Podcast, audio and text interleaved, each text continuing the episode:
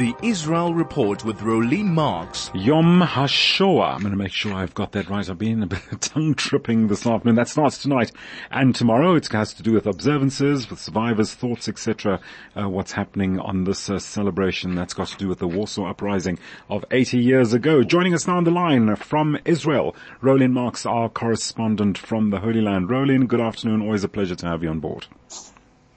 Good afternoon. I feel like it's been forever since it, I had the privilege of chatting to you. That was last week Monday, would you believe it? Then Pesach came along. And uh, yeah, then we had Tuesday, Wednesday and Thursday off, of course the majority of the week. And of course Fridays we don't have uh, the afternoon overdrive. So here we are again, Rolene. Well, yeah, feeling a bit rusty, I must admit. Even the weekend kind of got to us and all those holidays, but here we are. Great to have you on board. It's time to start chatting again. In this case now, as I mentioned, Yom HaShoah, which starts tonight and tomorrow. Take us through this. What exactly does this focus on? Yom HaShoah, this is Israel's national day of commemoration for the Holocaust martyrs and heroes. That is what we call it here in Israel. Now, it is different to International Holocaust Day. That is a mm-hmm. day that has been designated by the United Nations to commemorate the victims of the Holocaust. It's all victims of the Holocaust, which includes Roma and Sinti, members of the LGBTQ plus communities. Right. But Yom HaShoah in Israel is a day specifically to commemorate the over six million Jewish victims murdered by the Nazi um, um machine. And the, the Jewish um, experience is different to other minority groups because Jews were specifically targeted regardless uh, of age, regardless of, of gender circumstances. Uh, mm-hmm. Uh, Jews were completely designated uh, uh, a Untermenschen and an Undermensch, not seen as human, seen as vermin. And uh, we know the appalling language surrounding the circumstances. You know, we cannot forget that the Holocaust did not start with the gas chambers and the death camps and the death right. marches.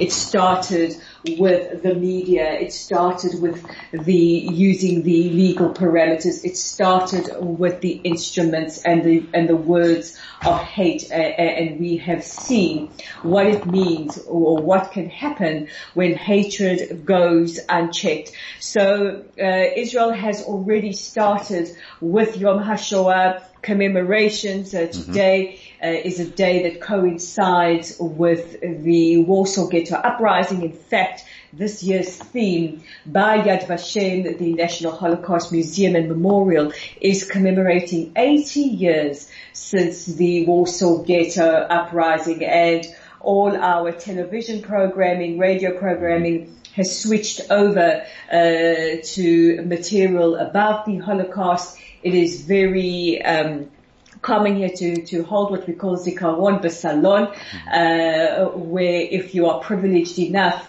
to be able to hear from a Holocaust survivor. They will share their, their stories. It's an imperative that we hear these stories, that we bear witness, that we continue to tell their stories to the next generations and the generations to come after that. And tomorrow at 10 a.m., the memorial siren, which is very different to the normal air raid sirens we hear, uh, will sound out throughout the country and we will come to a complete stop. It doesn't matter if you are on a train, in your car, mm-hmm. at a cafe, where, uh, at a ceremony, wherever you are, you will stand in solemn memorial. And in about an hour and a half's time, we will have our annual tekes, our annual ceremony at Yad Vashem, where six Holocaust survivors will light torches of remembrance. The president, Isaac Herzog, and Prime Minister Benjamin Netanyahu will um, make speeches, but the most important thing is the time to remember to commemorate and to bear witness. Rolene, you just mentioned uh, six Holocaust survivors, which will be uh, who will be uh, attending the uh, Yad Vashem uh, occasion later on.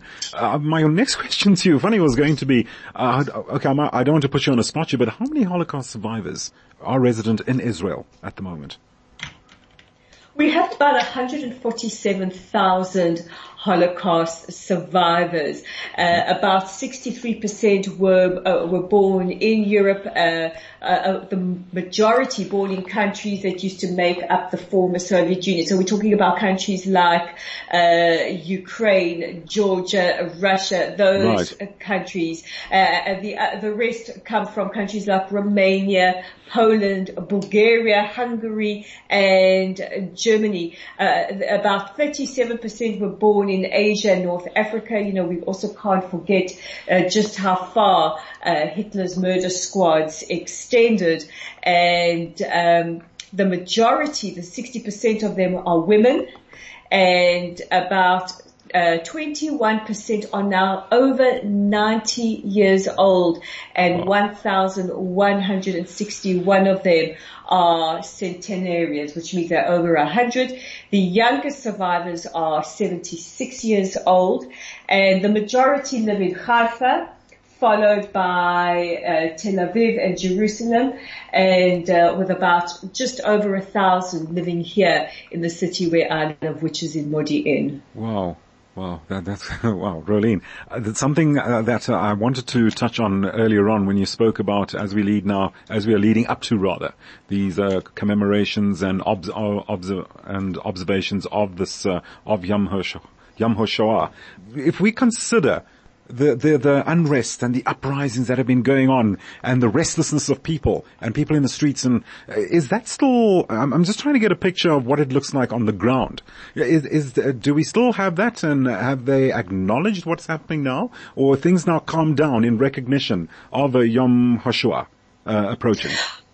Well, protests have definitely been going on on Saturday night, the 15th consecutive week, and probably the biggest protest that just seem to be growing right. in size as, as the weeks progress.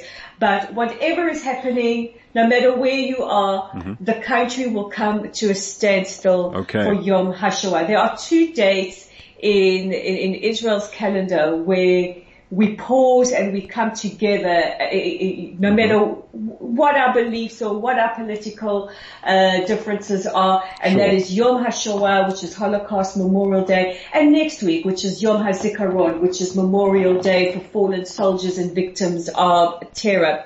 Uh, and, and, we remember the price that we have paid to return to uh, to the land of Israel, to our to our ancient homeland, and, and, make this the modern state. And you know, the protests, all of that is the the apparatus, is the modern happenings of the state. But no matter who you are, you will pause at 10 a.m. tomorrow morning, and you will focus. Mm-hmm. these next 26 or so hours on the memory of the Holocaust. Brilliant. Let's put that as okay. We just got a, a minute, just over a minute left uh, to chat to you. Uh, let's finish. Let's try. Let's finish off rather on an inspiring uh, development. One could say the son of Iranian Shah now visiting Israel. This is quite a, shall we say, a momentous uh, occasion. This is a momentous occasion, absolutely historical. So His Royal Highness, the Crown Prince of Iran, Reza Pahlavi, who is the son of uh, the late Muhammad Reza Shah of Iran and uh, the Empress Farah Pahlavi, um, uh, had arrived in Israel, was welcomed by Intelligence Minister Gila Gamliel. Mm-hmm. And, and, the whole purpose of this is to build bridges between Israel and the Iranian people. Uh, Israelis have been extremely supportive of the I- Iranians as they battle and they protest against uh, their regime, which, is, which has sworn to another Holocaust, to another annihilation uh, of the Jewish people, this time in the, in the Jewish state. And, and he is here, he will participate in memorial ceremonies at Yad Vashem tonight and tomorrow. He will meet with survivors. He will also meet with the Baha'i community uh, in and around Haifa, the Baha'i religion uh, is banned in Iran, uh, and, and, he's here to, to learn about uh, Israel's water projects. You know, we have so many challenges with water right. shortages mm-hmm. in, in, Israel, and he'll meet with various officials. But he's here, as he says, he's, he's point of being here is to deliver a message of friendship from the Iranian people, engage Israeli water experts on ways to address the regime's abuse of Iran's natural resources and pay respects to the victims of the Holocaust on Yom HaShoah. I want the people of Israel to know that the Islamic Republic does not represent the Iranian people. The ancient bond between our people can be rekindled for the benefit of both nations. I'm going to Israel to play my role in building toward that brighter future. Indeed, uh, ancient ties, uh, shall we say? Uh, let's just hope that the lesson is learnt there and that uh, other countries can also come in solidarity and uh, join up and just put away one's differences. Rolene, thank you so much for joining us. We're going to have to leave it there. Uh, Rolene Marks, our correspondent from Israel, bringing us the lowdown on and what's happening in the Holy Land at the moment and with Yom HaShoah